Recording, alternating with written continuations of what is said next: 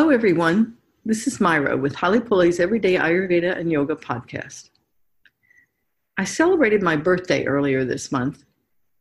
It's a great thing to recognize the amazing beauty of the course of our lives.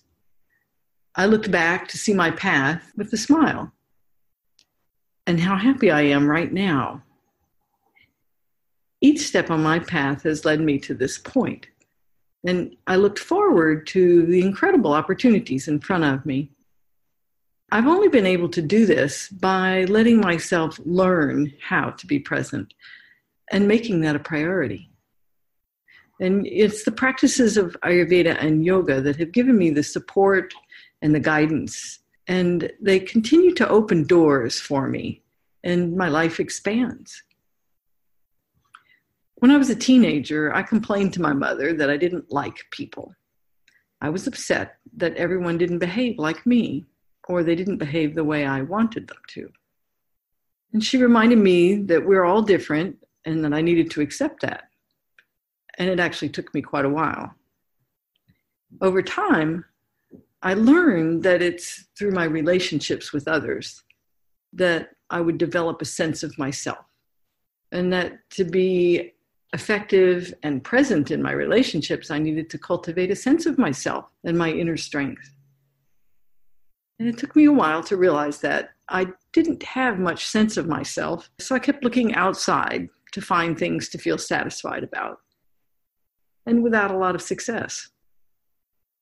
So, why is it that many of us feel like we don't have a sense of self? The yogic texts express that we need to be aware of our underlying motives in our actions to learn to be totally honest. And that's the practice of satya, is the Sanskrit word. It's honesty, and particularly self honesty. So, if our primary motive is to please others, we'll be continually frustrated since it's something we really can't do other people will choose to be pleased or not. Now, recently we had a chef training and we talked extensively about using intuition and preparing the meal with love. And that's that was the focus and how this cultivates our sense of self and it also brings out the very best in any meal. And this is really different than trying to please others with our cooking. The energy is different, it comes from a different place inside of us many of us find our actions are based on trying to change how others feel or how others behave.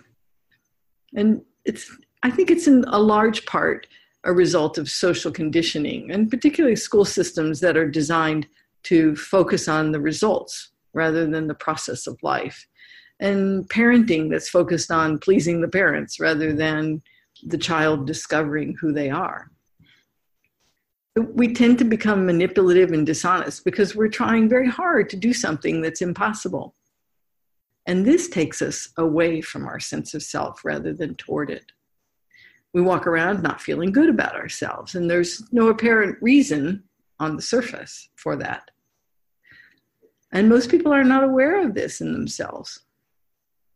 And for me, it was the practices of yoga, including the yamas and niyamas, which are, mm, you might say, the ethics of yoga, that brought this awareness to me and gave me the tools to conduct my life differently. I thought I was honest with others until I learned about Satya. And I realized I exaggerated many things in life. And not only was this really being dishonest, but it was feeding a part of my ego, or what's called ahamkara in Sanskrit, and that it was feeding a part of it that wasn't uh, cultivating any kind of personal integrity or a sense of myself. So as I began to observe myself and eliminating those exaggerations, I found that I had more space inside that was easily filled with joy and playfulness. And it gave me a much greater ability to laugh at myself, and especially when I made a mistake then I could learn from my mistakes, and my life really started changing.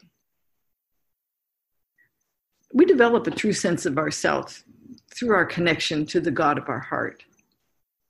We often try to have a sense of self through other people through our accomplishments, or by what others say about us. There's a term, a contemporary term called codependency.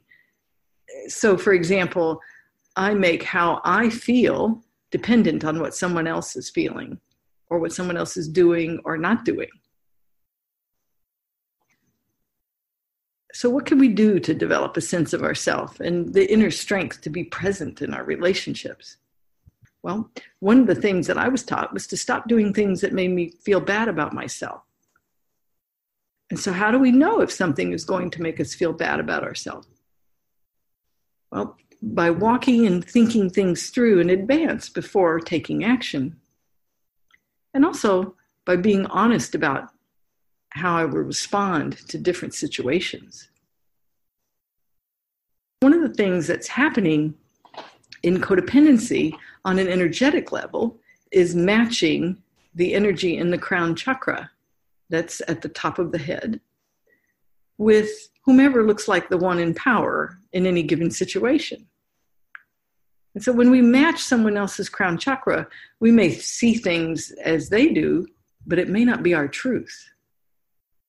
And often we'll do this typically mm, to do to feel safe uh, when we're uncomfortable, or or we'll do it unconsciously, and and it will dictate our behavior and how we feel in certain situations.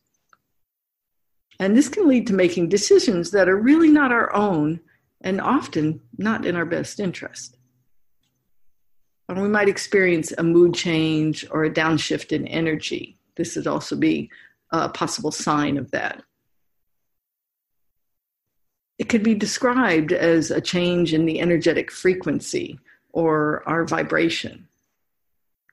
Maintaining our own vibration is going to feel the best and keeps us clearly on our path shifting to someone else's vibration will have us not feel well and it drains our energy. And then you may wonder why does this happen? Many of us worry about what others think of us. We worry about how we look, what we do, how we perform, are we enough, feeling less than, and so on and so on. So, to grow into ourselves and to own our energetic space, it requires some willingness. It requires some courage and a sense of amusement. It comes down to making decisions in consideration of yourself in light of the whole and not just for other people.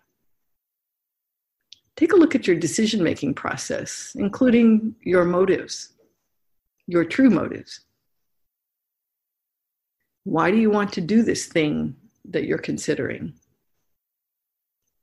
Is it for you? Is it for someone else? Does it serve the whole?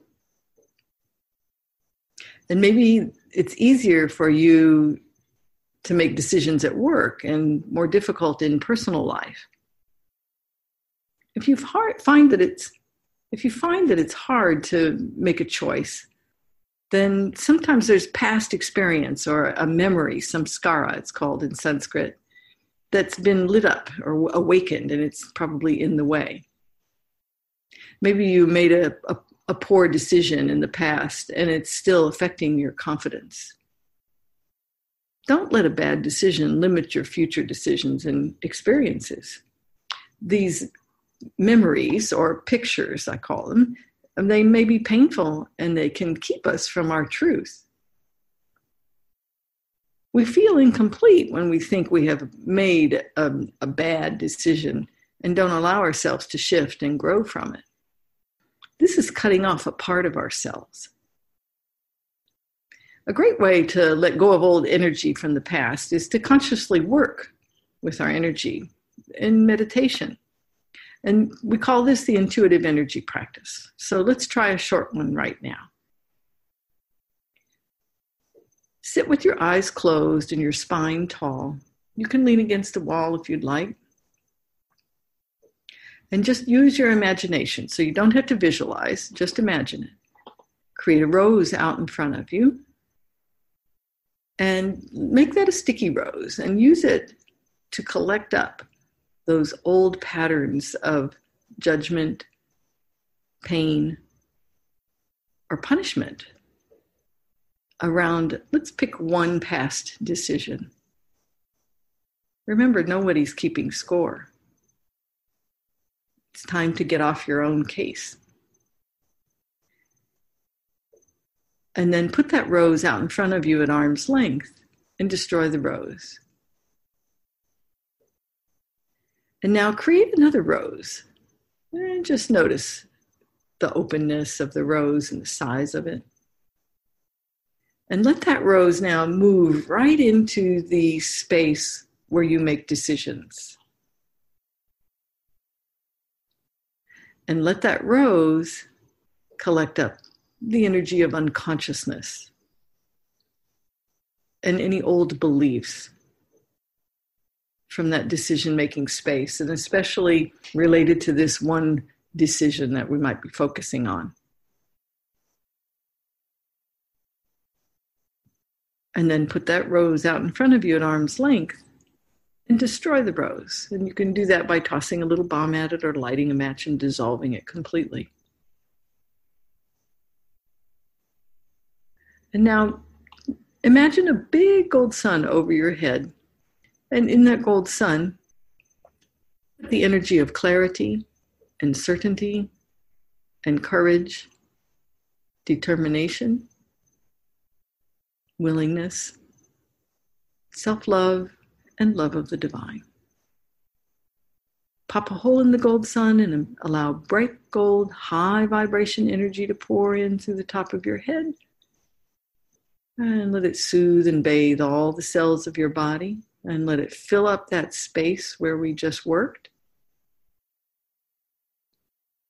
And let it fill up your grounding cord to the center of the planet and then let it fill your aura, the energetic bubble around your physical body, about 18 inches or half a meter.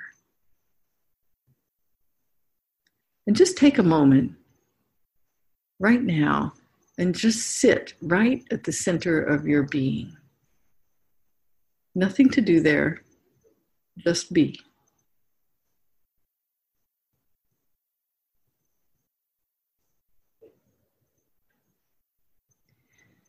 This is just an example of how to establish a new pattern by using tools. We shift our energy when we're willing to shift our beliefs or just let them go. So, how does the sense of self lead us to integrity?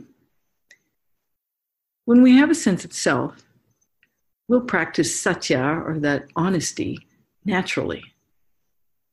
And we learn to be direct and not act out of fear. So we'll not make commitments that lead us to resentment later on or do things that make us feel bad about ourselves. We'll say yes when we want to say yes and no when we want to say no. So the less self obsessed we are, the more we can be present and see other people for who they are. So, another step then is to practice ahimsa or nonviolence with ourselves. And that would mean being kind and considerate and respectful inside ourselves.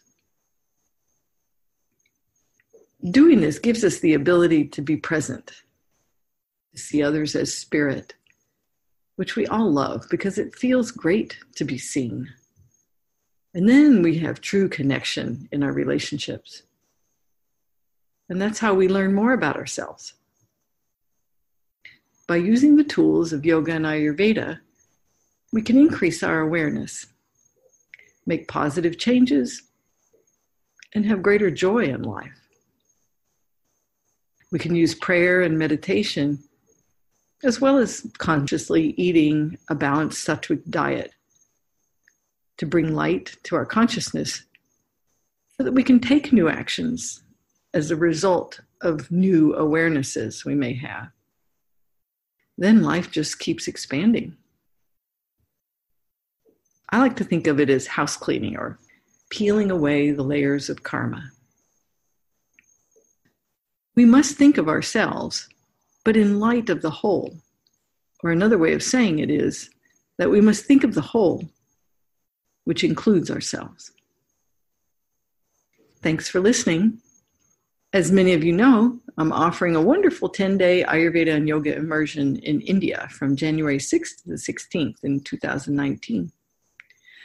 During the immersion, we'll focus on developing a sense of ourselves so that we can make decisions with greater awareness. There are just five spots left, so I encourage you to apply today. Visit halepule.com. That's H A L E P U L E.com for details. For inspiration and to learn more about what we do, follow us on Instagram and Facebook.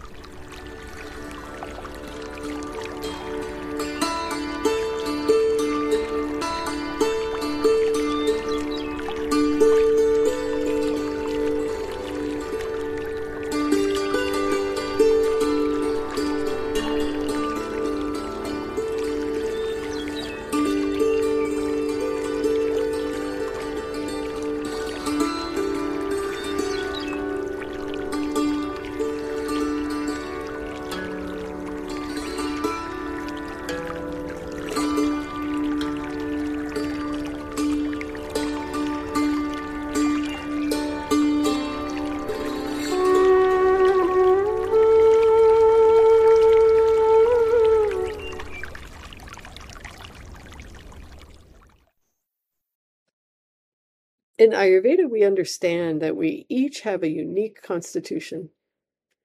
Halepule's tridoshic approach is ideal for families and supports multiple constitutions. You can cultivate sattva in cooking, knowing that you're making meals that support everyone's constitution. Subtle adjustments may be required, but it doesn't need to be a stress point. To learn our tridoshic approach to create nourishing meals, Join Simple Ayurvedic Cooking with Halepule.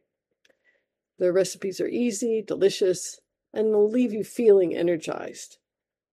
And the link to join is in our show notes.